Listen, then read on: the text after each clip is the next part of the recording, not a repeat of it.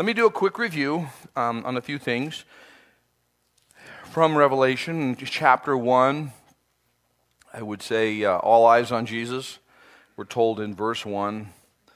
The revelation of Jesus Christ, which God gave him to show his servants, catch this, things which must shortly take place or quickly take place. They'll happen quickly when they start, it'll be quick.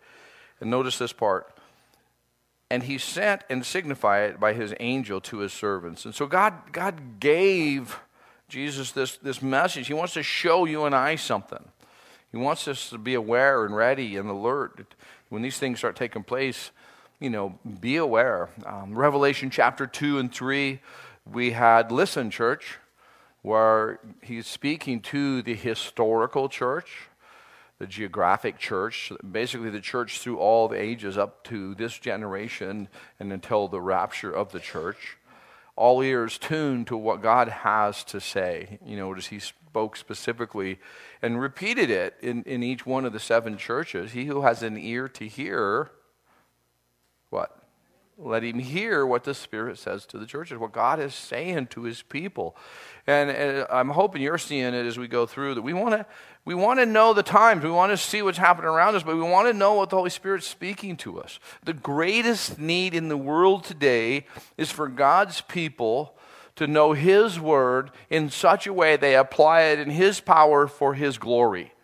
Can we agree? That's the, that really is the greatest need that, that we would be instruments that the Holy Spirit could function and, and accomplish His purposes through, and we would not resist or we would not hinder. We would have a sensitivity to His voice in such a way that that prompting, we would call it, or that inclination, or whatever we would, how we'd say it, when He's leading us, we know it and we're willing to follow, we're willing to go. And I believe it's a hard thing to discern. I believe you can have it in seasons and understand his voice clearly, and other times it can be almost like void. And I think part of that is because the flesh and the spirit are at enmity against each other.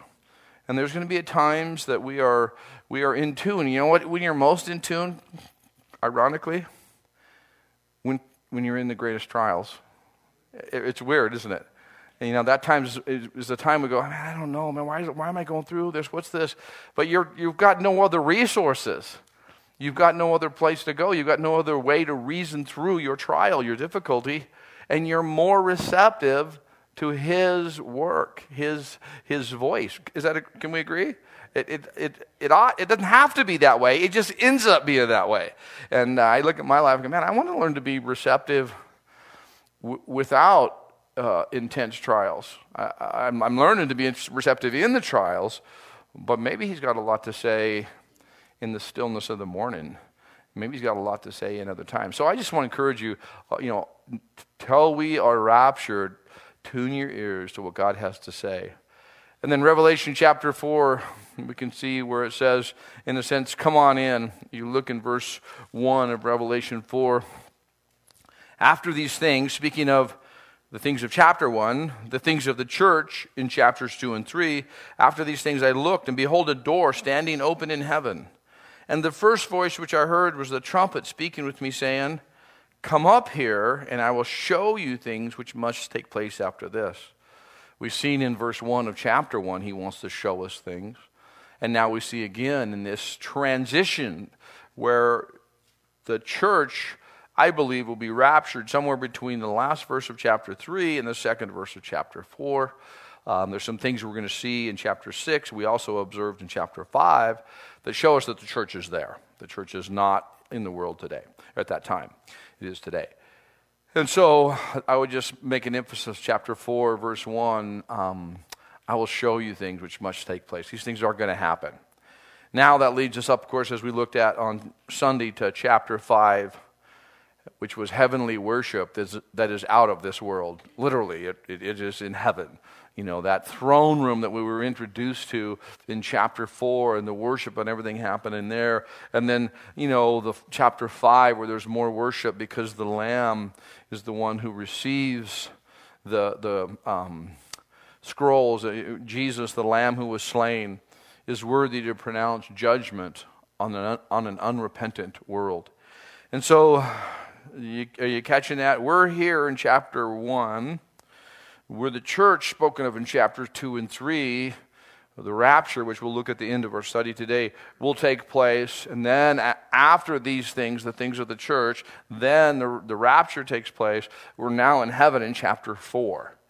And so, chapter 4 on through, um, well, actually, it'll carry through to chapter 19, will be things taking place on the earth while we are not on the earth.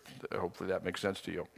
So, what we be, see in chapter 6, beginning there in verse 1, now we've seen Sunday in 5, there's this worship set, this amazing experience, and, and they're recognizing, all the inhabitants of heaven are recognizing Jesus and he's worthy.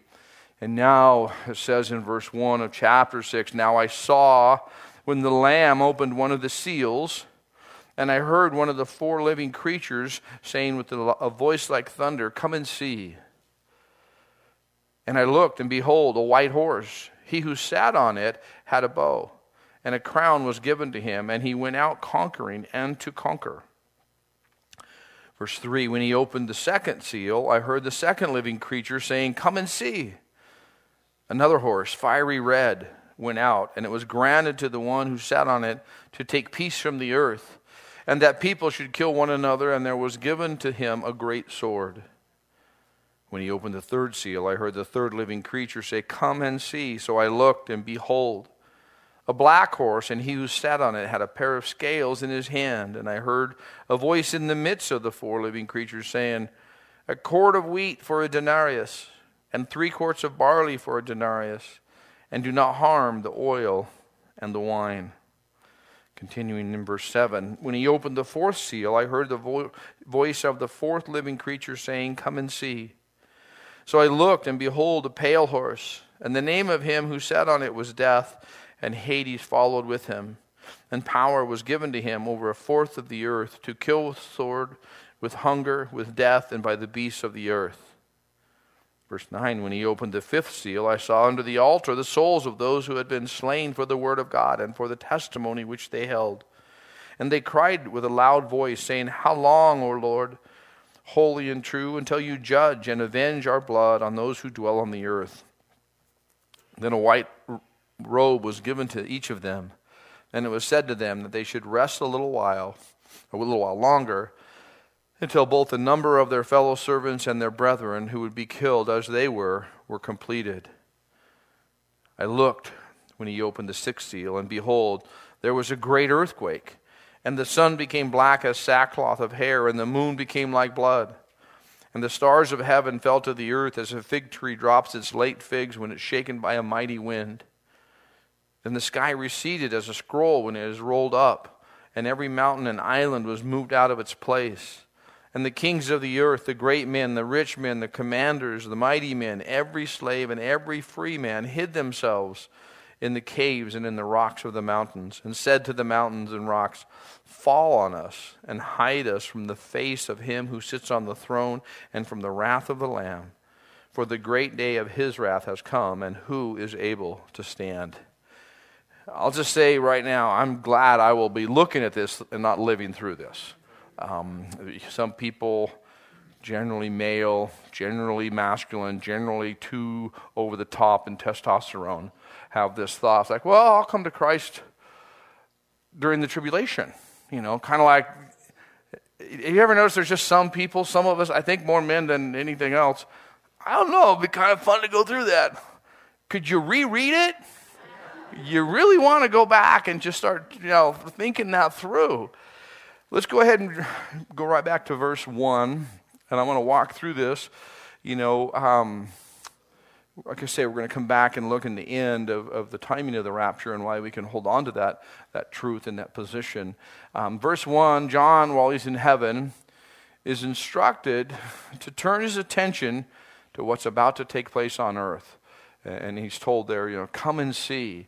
I, I, I can't you know, place in my mind and my imagination, limited by the details we have, just how all that unfolds, you know, how he can peer, you know, because he's looking from one location to another, but he's looking through history as well. He's, he's in the future looking back, and he's, and he's able to see this.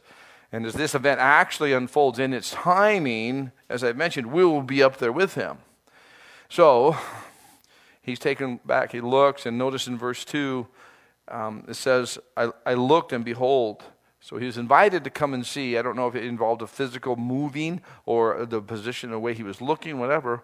But I want to know that. I want to mention this. Obedience is a part of heaven as well. There was instruction there and direction. So my thought would be we should learn how to do this while we're here. Okay? You know, there really is a simplicity to that. You know, the struggle you face, the struggle I face, is learning how to obey the Lord. We have instruction. Rare do we say, I didn't know what he wanted me to do.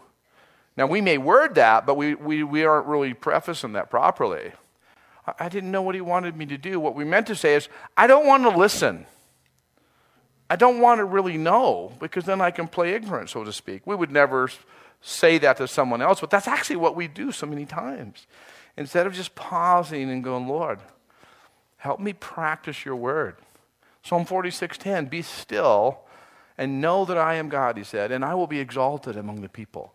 And so learning to just be still and receive and respond. that there's that element of obedience that comes when you understand the authority over you. If he's your Lord, he's your authority over you, the authority over you. Understanding that, you know, this actually is where my joy comes from. There's joy in obedience. If you've noticed, I hope you've noticed that. There's something about that reality that when He is leading and instructing us, even equipping us and empowering us to do what He directs us to do, there's an inner peace that, that medication won't fix. There's an inner peace that, that, it just, it just it changes you. And you start experiencing it. And I just want to encourage you, you know, the element of obedience is so powerful, so important as we learn to practice it. Now, notice it says here in this verse, in this first portion, verse 2, that there's a. Uh, I looked and behold, a white horse, and there was a person on it. We know, I believe it's uh, chapter 19. Yeah, or actually, yeah, chapter I'll find it here. Later in the book, um, gosh, I'm, I'm, not, I'm not seeing it where I thought it was. Anyway, Jesus comes in on a, on a great white horse. But it's, this isn't him on this one. The color of the horse doesn't mean that's you can identify the rider. We can identify based on what we see. And so what we see here is this white horse, and I believe as you can see what's happening in this first seal uh, this judgment, um, and how it pairs together with the following three horsemen, um, that this is someone else. And I, I would present to you it's the Antichrist posing as the Savior, proclaiming peace to the Jews. So,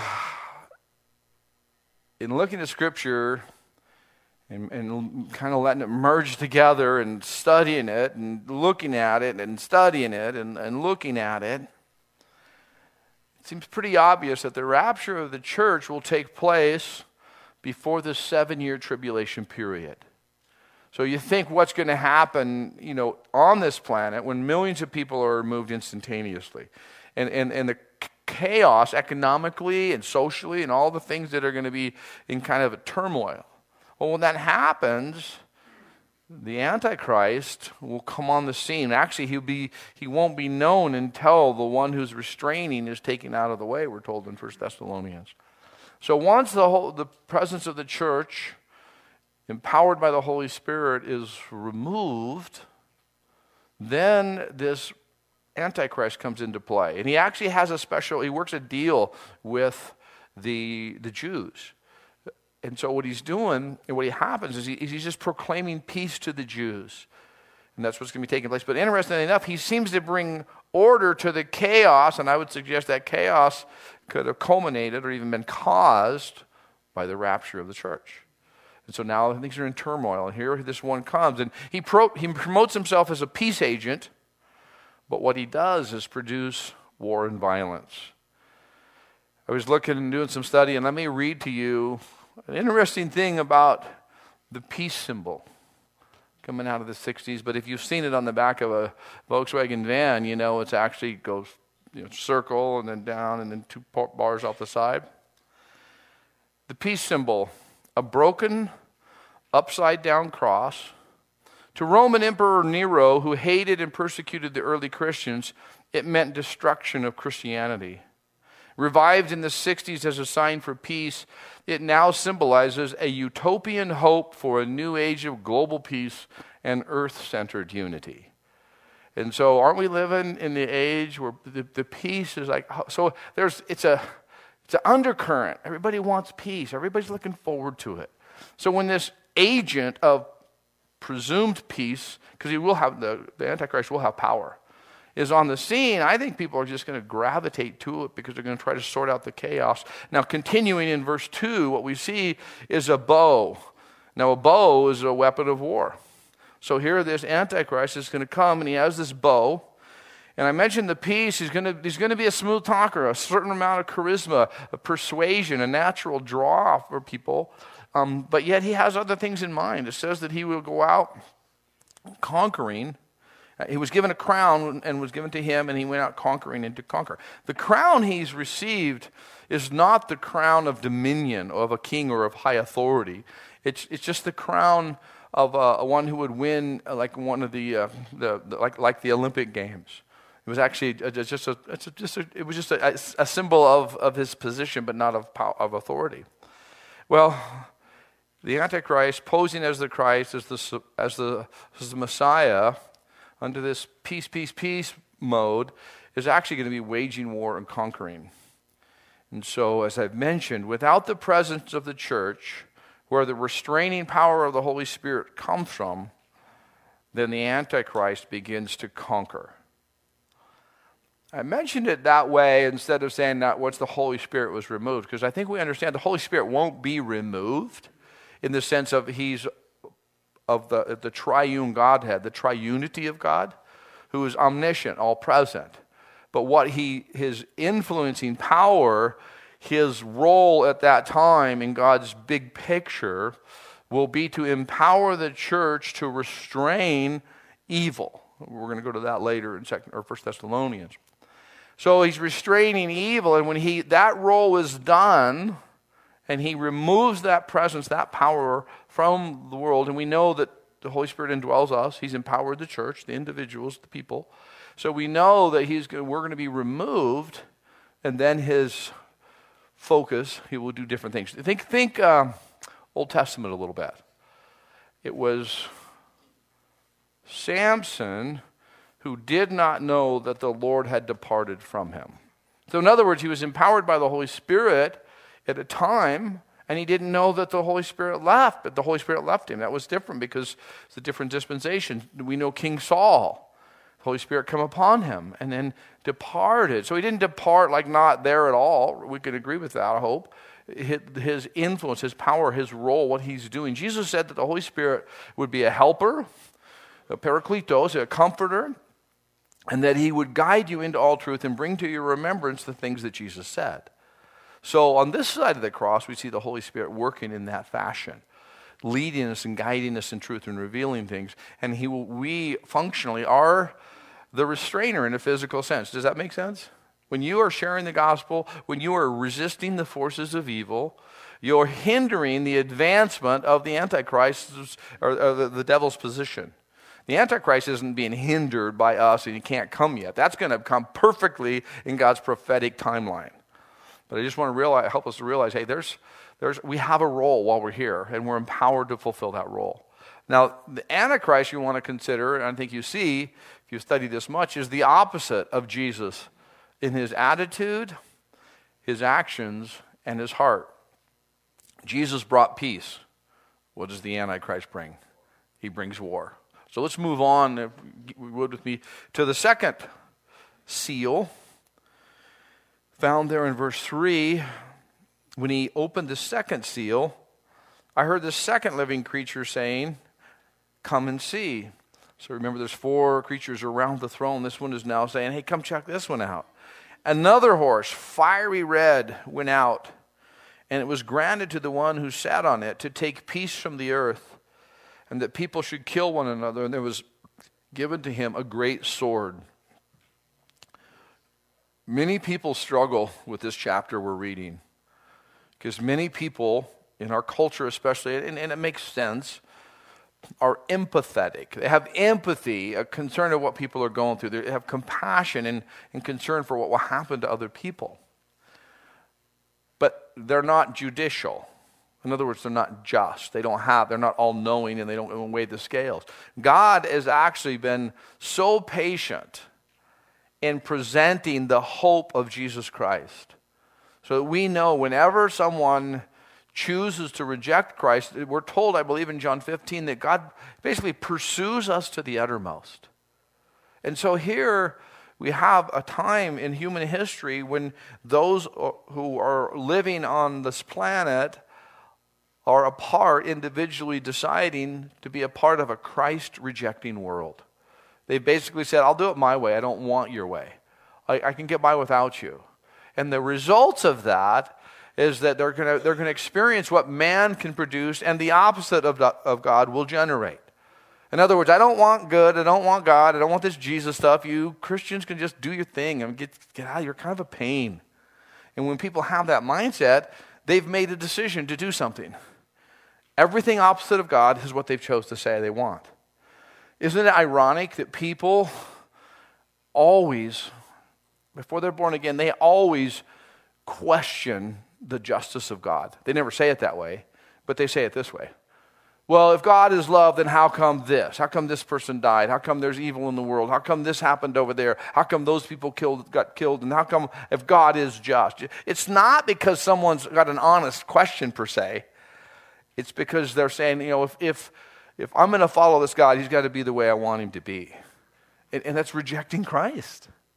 And so here what we have is we see this, this judgment coming, the second seal opened, and, and the details a fiery red horse, reds associated with terror and destruction.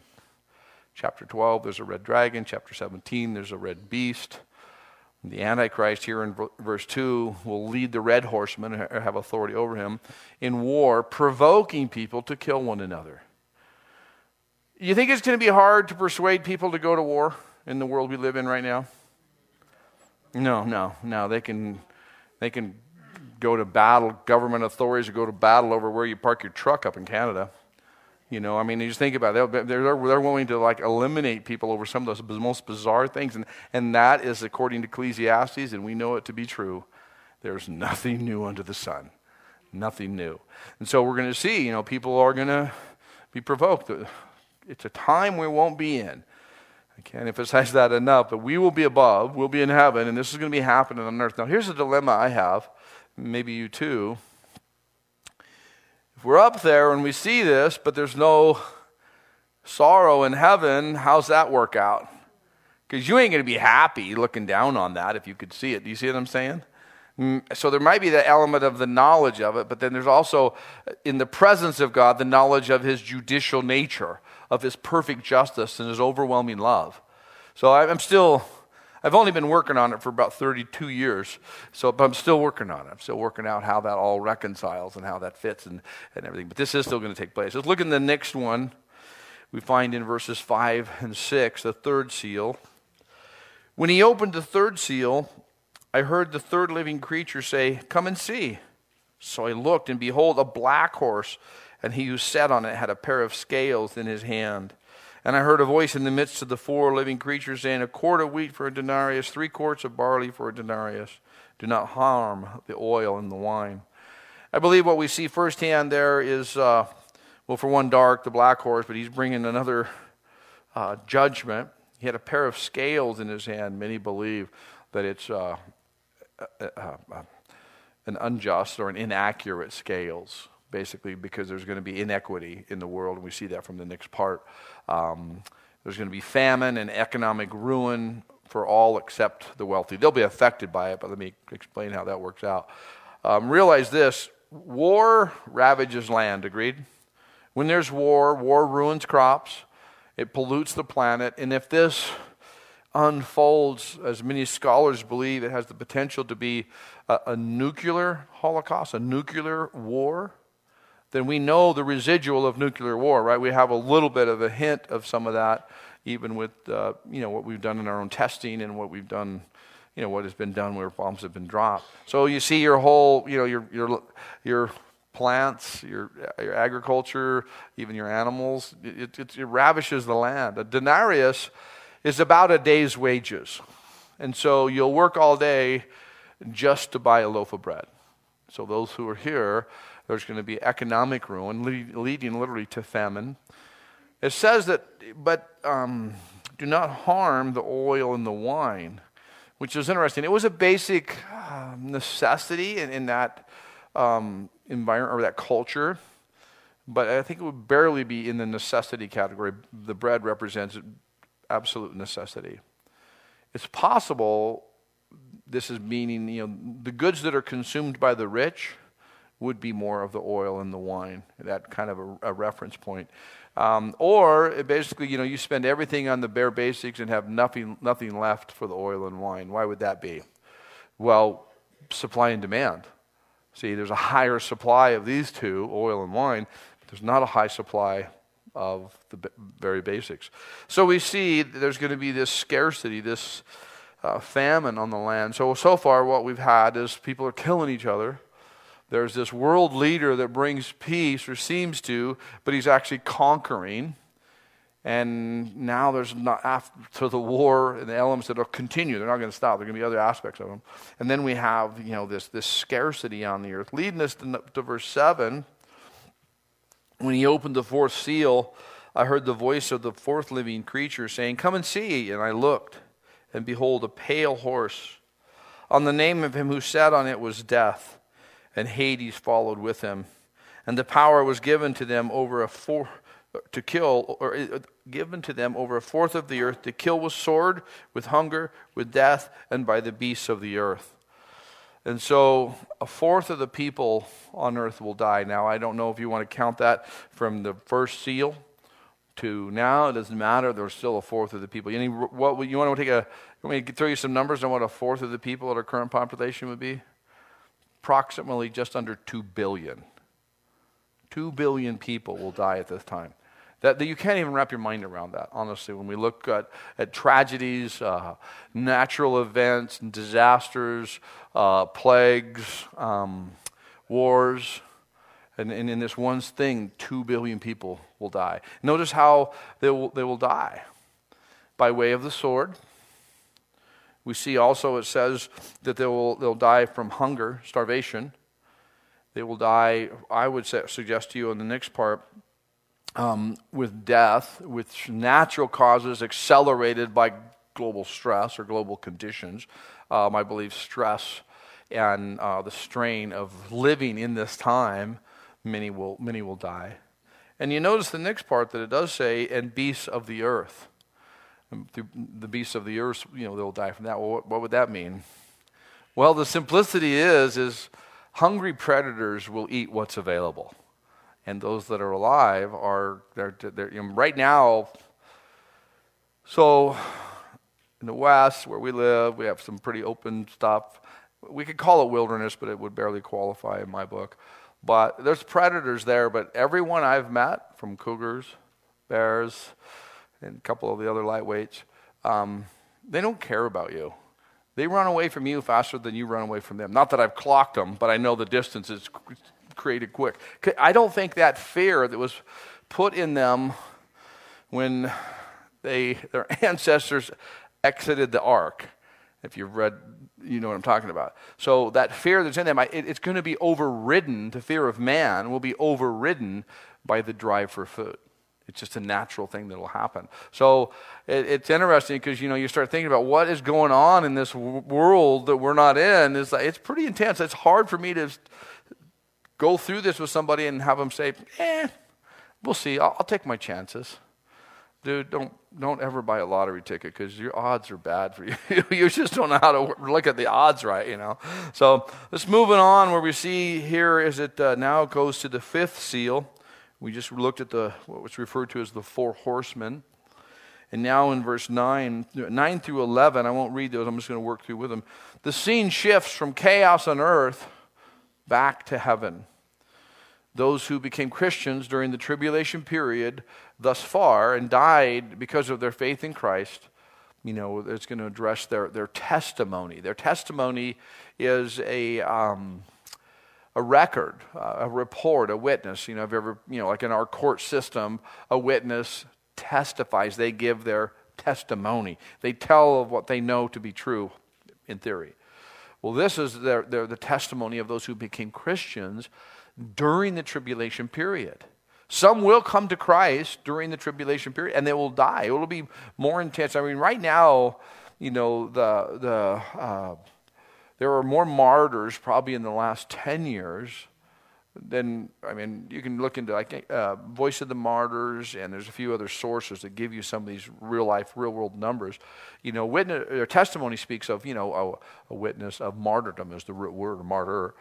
And so right now we have you know, people dying like crazy, but it won't compare to what's going to happen in the tribulation period. And that's why I caution people to think, well, I'll just take my chances later. Like, no, trust me, that's not a good idea. It says in verse 9, when he, when he opened the seal, those who had been slain for the word of God and for the testimony which they had held. They, these are not people who just died of natural causes. It could be, but they're, it's specific. These here, this group under the altar that there were ones who, who died for, for the cause of Christ. I, I believe, as you know, later um, we'll read that you know you have to have this mark. Remember, referred to as the mark of the beast. What's that mark of the beast enable you to do, or be required that you have in order to buy or sell?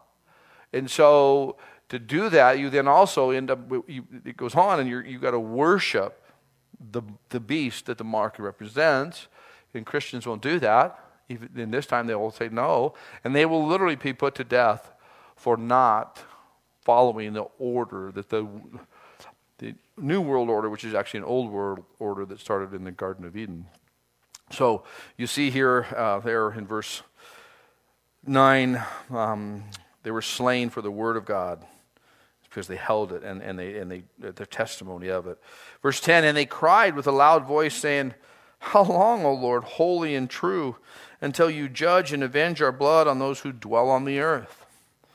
So, because of their cry, it seems, you know, I mean, obviously they understand that they're in heaven, and yet those who had murdered them are still on earth. And how long is this going to be?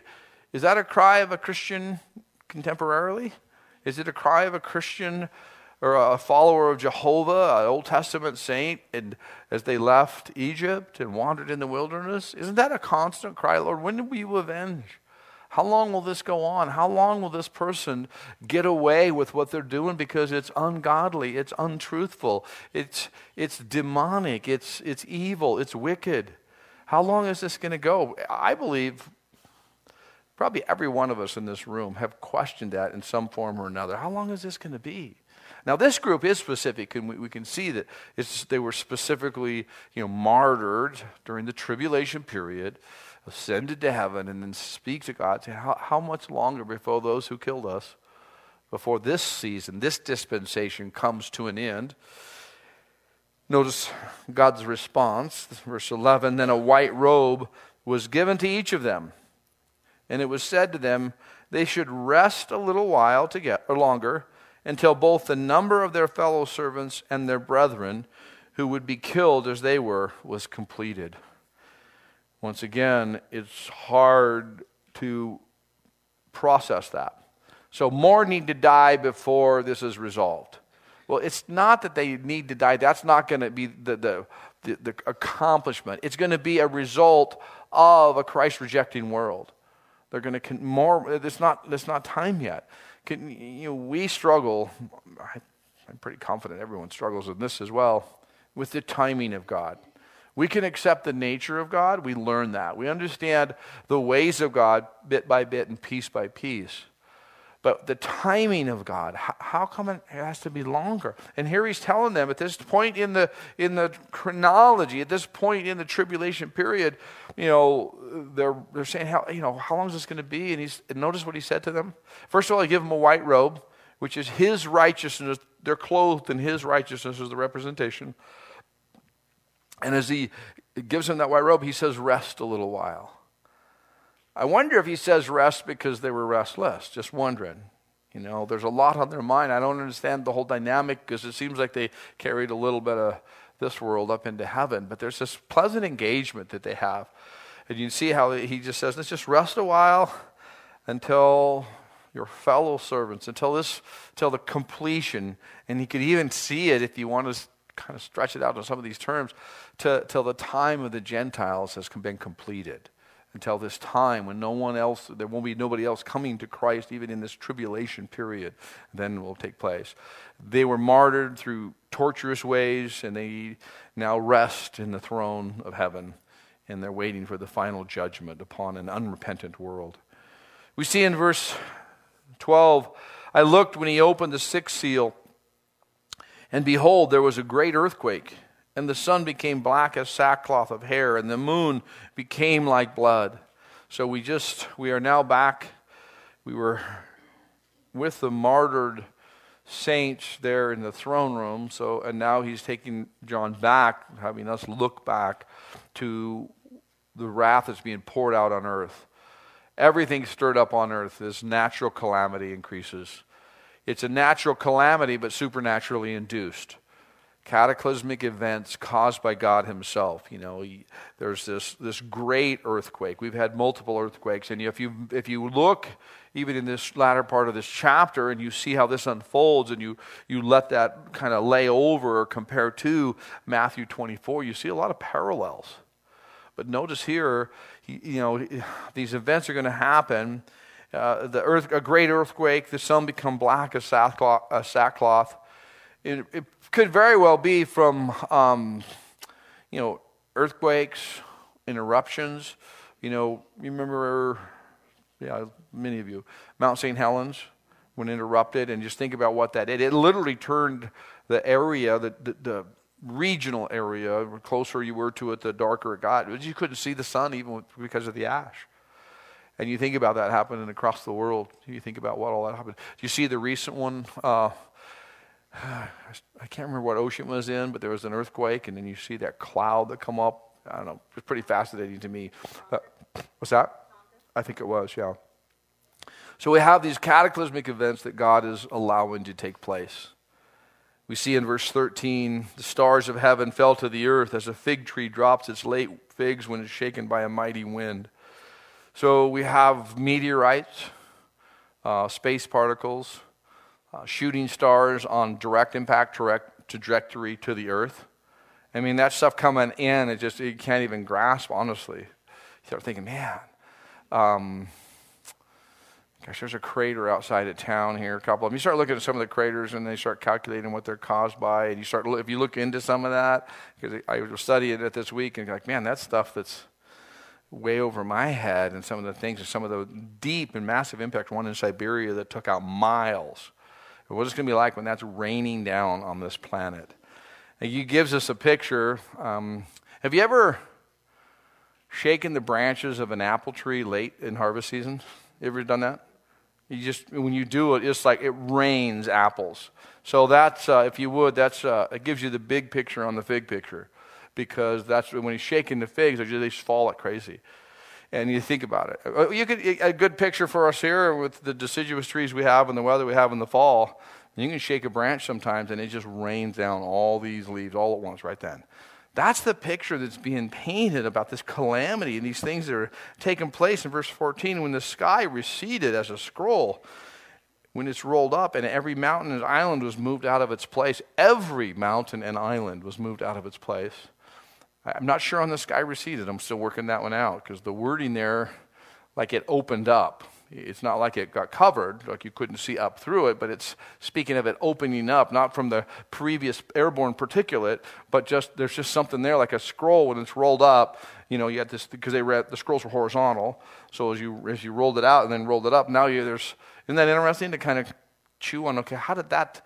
What did that look like? How was that? The bottom line is just showing God has control over everything. Verse 14, we see it is rolled up. Let's, let's turn, if you would, me. Go, go to the left, out of the New Testament, into the Old Testament, and let's take a look. So, in your Old Testament, you have like Daniel and then Hosea. Uh, we're going to stop at Joel. So, in Joel, we'll look at chapter 2.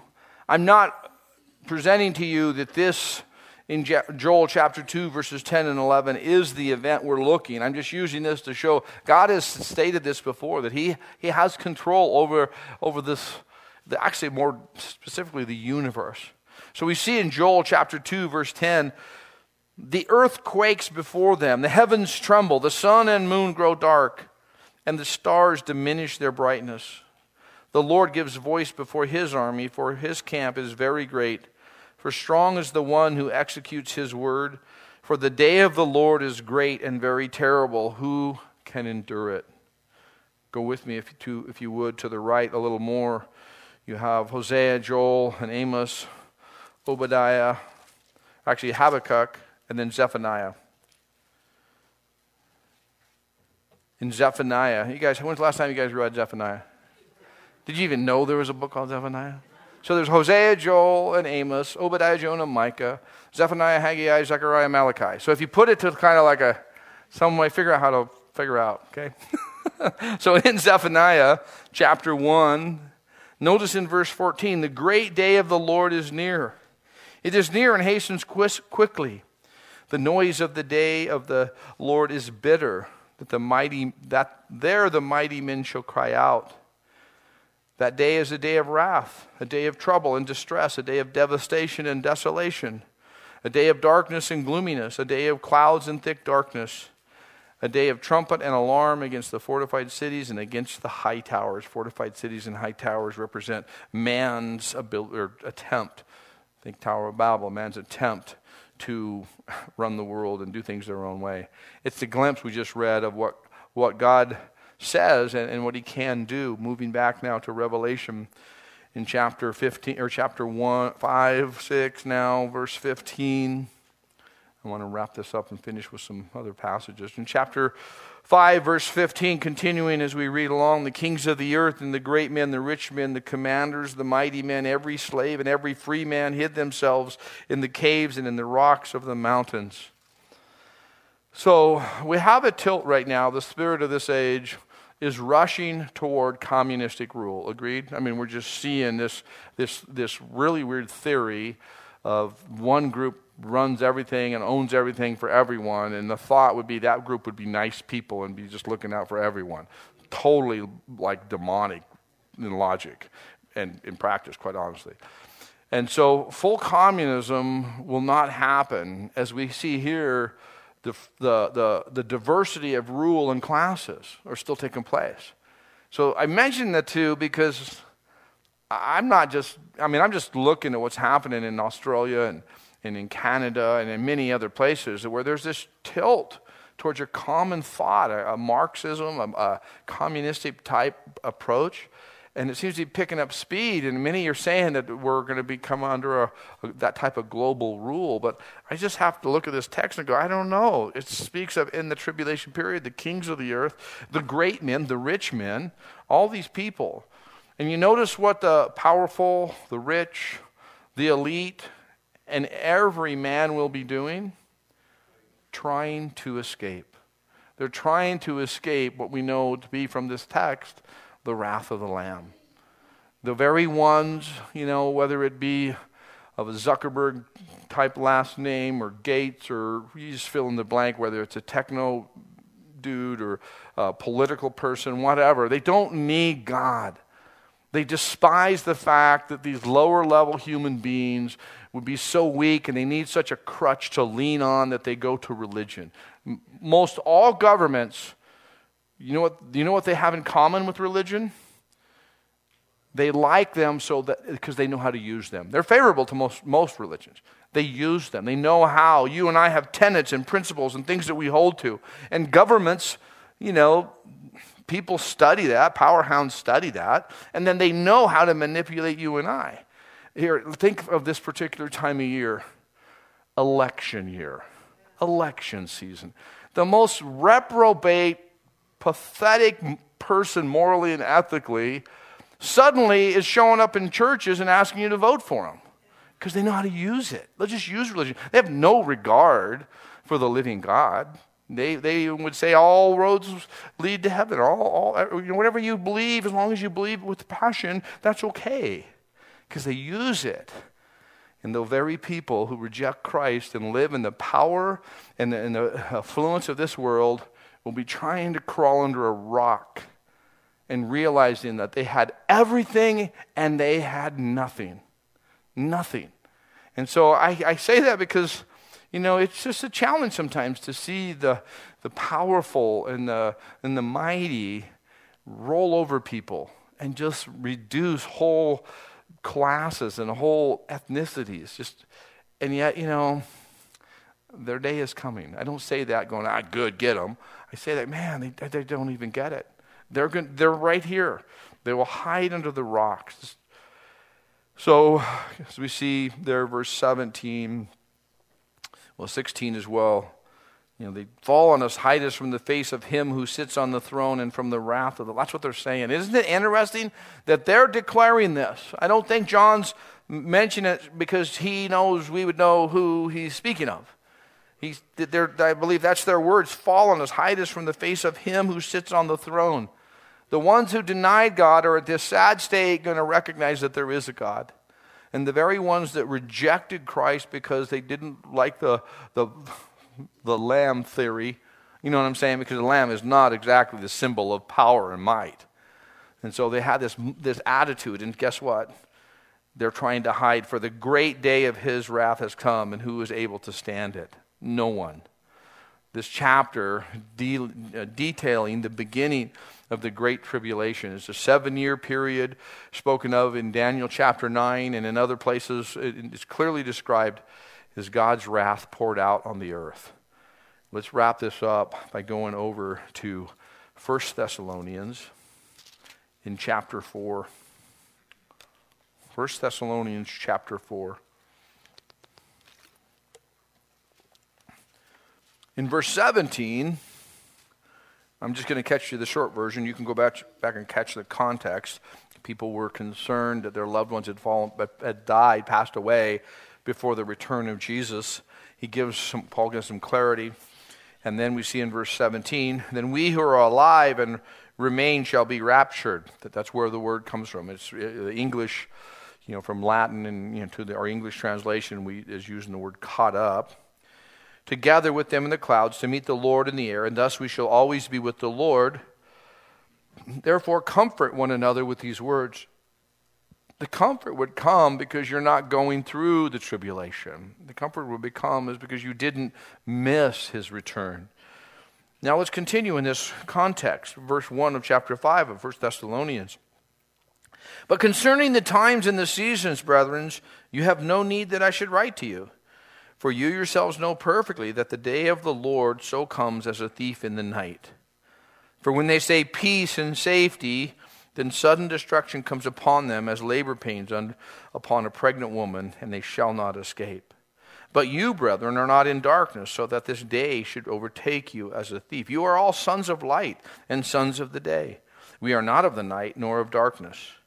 Therefore, let us not sleep as others do, but let us watch and be sober. For those who sleep, sleep at night. Those who get drunk are drunk at night.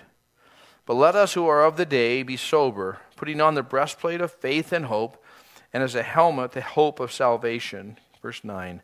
For God did not appoint us to wrath, but to obtain salvation through our Lord Jesus Christ, who died for us, that whether we wake or sleep, we should live together with him. There verse 11 therefore comfort one another each other as and edify one another just as you are doing. So you understand what we're reading here is to a church that paul visited according to the book of acts just maybe three four weeks. And they know the day of the lord. He taught end times you know this this eschatology is the term that's used. He taught that to a, a group of young believers in a very small church because they knew that. And he's reminding them, hey, listen, this is how it's going down. You will not go through the wrath because the wrath of the Lamb is what we read about in the first chapter, or in chapter 6 of Revelation. And this says that we will not, we did not, he did not appoint us to wrath, so we won't be in that wrath. We will be removed prior to that wrath being poured out. So, how should we live? One last passage, if you would. And that's Second Peter, we're closing up with this one. Second Peter chapter 3, to the right of where you were. Let me read this and we'll go right into prayer. 2 Peter chapter 3 verse 10. But the day of the Lord will come as a thief in the night, in which the heavens will pass away with a great noise and the elements will melt with fervent heat. Both the earth and the works that are in it will be burned up. Therefore, since all these things will be dissolved, what manner of persons ought you to be in holy conduct and godliness, looking for and hastening the coming of the day of God, because of which heavens will be dissolved, being on fire, and the elements will melt with fervent heat? Oh, nevertheless, we, according to his promise, look for new heavens and a new earth in which righteousness dwells. Let's pray, God, Lord, that you speak to us clearly in that last passage. How should we be living? in the times that we live in. And Lord, may you clarify that to each one of us. If there's an area we need to repent, turn from, and turn to you, Lord, show us that and give us the courage to, to repent. If there's an area we need more faith, greater faith and understanding, we pray for that gift of faith, of wisdom and knowledge and discernment to know your word. We pray, Lord, for soft hearts, hearts that can be formed and shaped by you for your purposes in these last days hearts that, God, could be filled with your spirit. Fill us, oh God. That as we speak with a neighbor or a coworker or a relative or whomever we may bump into or be led to, may we have words of kindness, compassion, clarity, love, and truth. That we would be your instruments to reach a world that needs you so bad. And so, Lord, equip us in this day, in this hour, for your purposes for your glory. In your name we ask these things, Jesus. Amen. Amen. All right. Well, next week we'll do uh, Revelation 4. Just kidding. We're, we're going to do 7 on Sunday, and then I'll tell you where we'll be after that, after Sunday afternoon. So, God bless you. Thanks for joining.